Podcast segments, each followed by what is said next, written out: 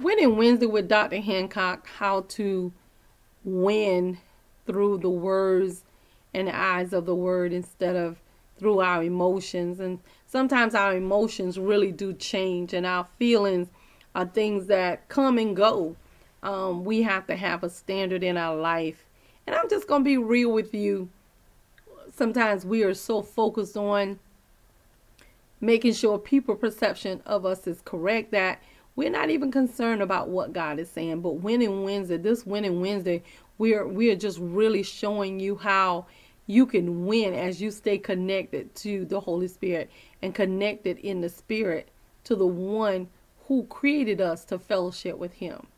Just so many times that we are looking at things from from our emotional point of view and and and the basic elements of even the emotions sometimes sadness and sometimes uh, I, I just want you to think about this for a minute. Sometimes we are sad, sometimes we are happy, sometimes we are fearful, sometimes we are angry, sometimes we're surprised, and sometimes we're disgusted. Think about all those emotions and the things that come with those emotions.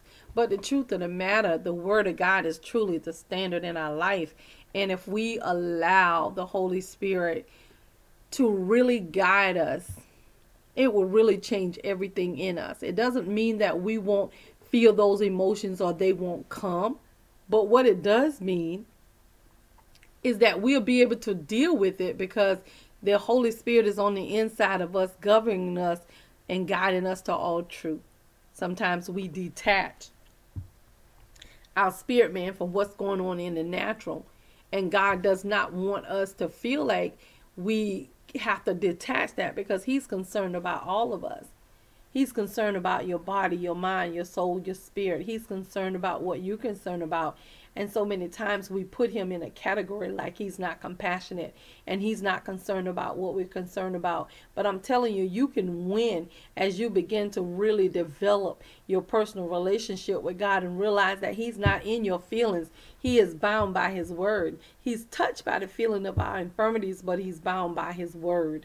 He is touched by the feeling of our infirmities, but he is bound by his word. And as we begin to get in the Word of God and allow the Holy Spirit to guide us to all truth, it doesn't mean that we're not going to have a moment. It doesn't mean that we're not going to make mistakes. It doesn't mean that we're not sometimes even going to think wrong. What it does mean is that we have an advocate in our Father that is continually, um, continually defending us before the throne because of the blood that is already that has marked us that that and the blood has marked us because we've accepted Jesus Christ as Lord and Savior of our life. And not only have we accepted Jesus Christ as Lord and Savior but we invite the Holy Spirit in our heart to guide us to all truth. It's just so many times when we go through stuff we are so emotional. We are we get in our feelings and we just want to stay right there. But you're not going to win being in your feelings. You're not going to win being sad. You're not going to win even even always being happy all the time but you will win if you just realize that the standard is the word of god. The holy spirit is always right here guiding us to all truth. It doesn't mean that we're not going to go through things. It just always assures us that we have an advocate in the father that will guide us to all truth. And yeah even the strongest people sometimes you just need a moment to detox. Sometimes you just need a moment to come down. And when you don't take those moments when you need them, sometimes it it really um, put you in a different space. And then when we realize and, and stuff happen, we're so hard on ourselves. And that's why God is saying, okay, here I stand at the door of your heart and I'm knocking. And I'm inviting you I want you to invite me in so I can come in and sup with you, so I can call you my own. But the thing is, when we get in these different um, caveats or these different categories or these different little uh, sections, we don't want to be truthful about where we are and how we feel. And God is not going to judge us. He's the only, He's the most compassionate person that I know that won't judge us simply because we are where we are but with loving kindness, He will also draw us back to where we need to be. but He's our Father, He's our friend, He's our confidant. He's the one that is always standing there, always guiding us to all truth. He's the one that will always be advocating for us at the throne because we don't know what we should talk about as we need to.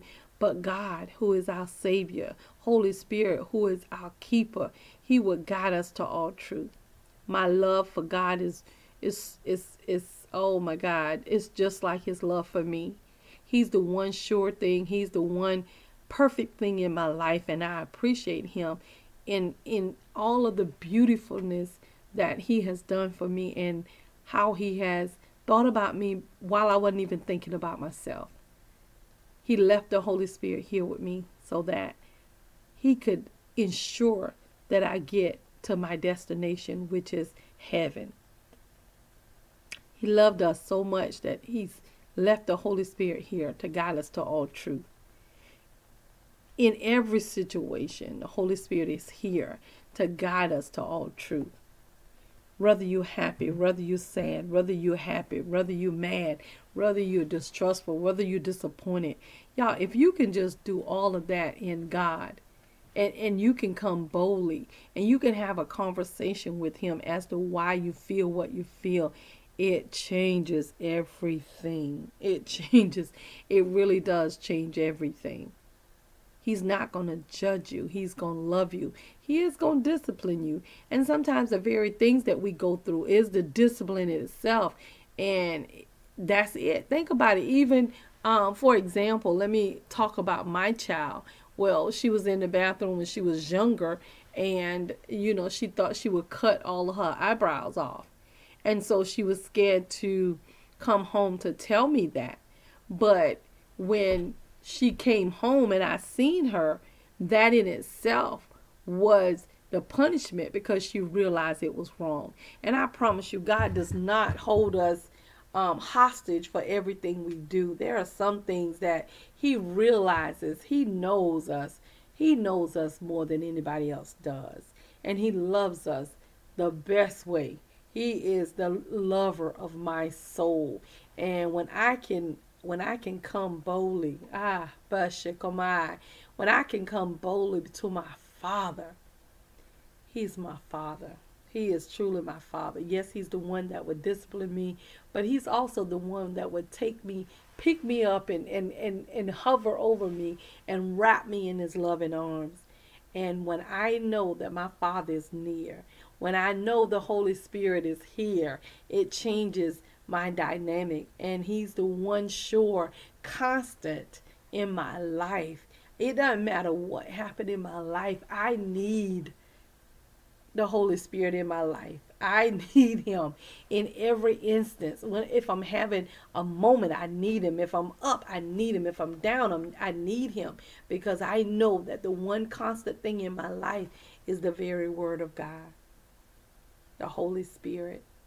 The angels that God has assigned to my life to guard me, to protect me, to fight for me, to rage in battle for me, the sure constant in my life that will never change, and His love for me will never ever change. So on this winning Wednesday, you can win by just developing and learning what it is that God is looking for and expecting from us versus getting in our feelings and realizing that, you know what, the more we feel, it doesn't change anything. Because remember, if you don't remember anything else, God is moved by His word, but He's touched by the feeling of our infirmities.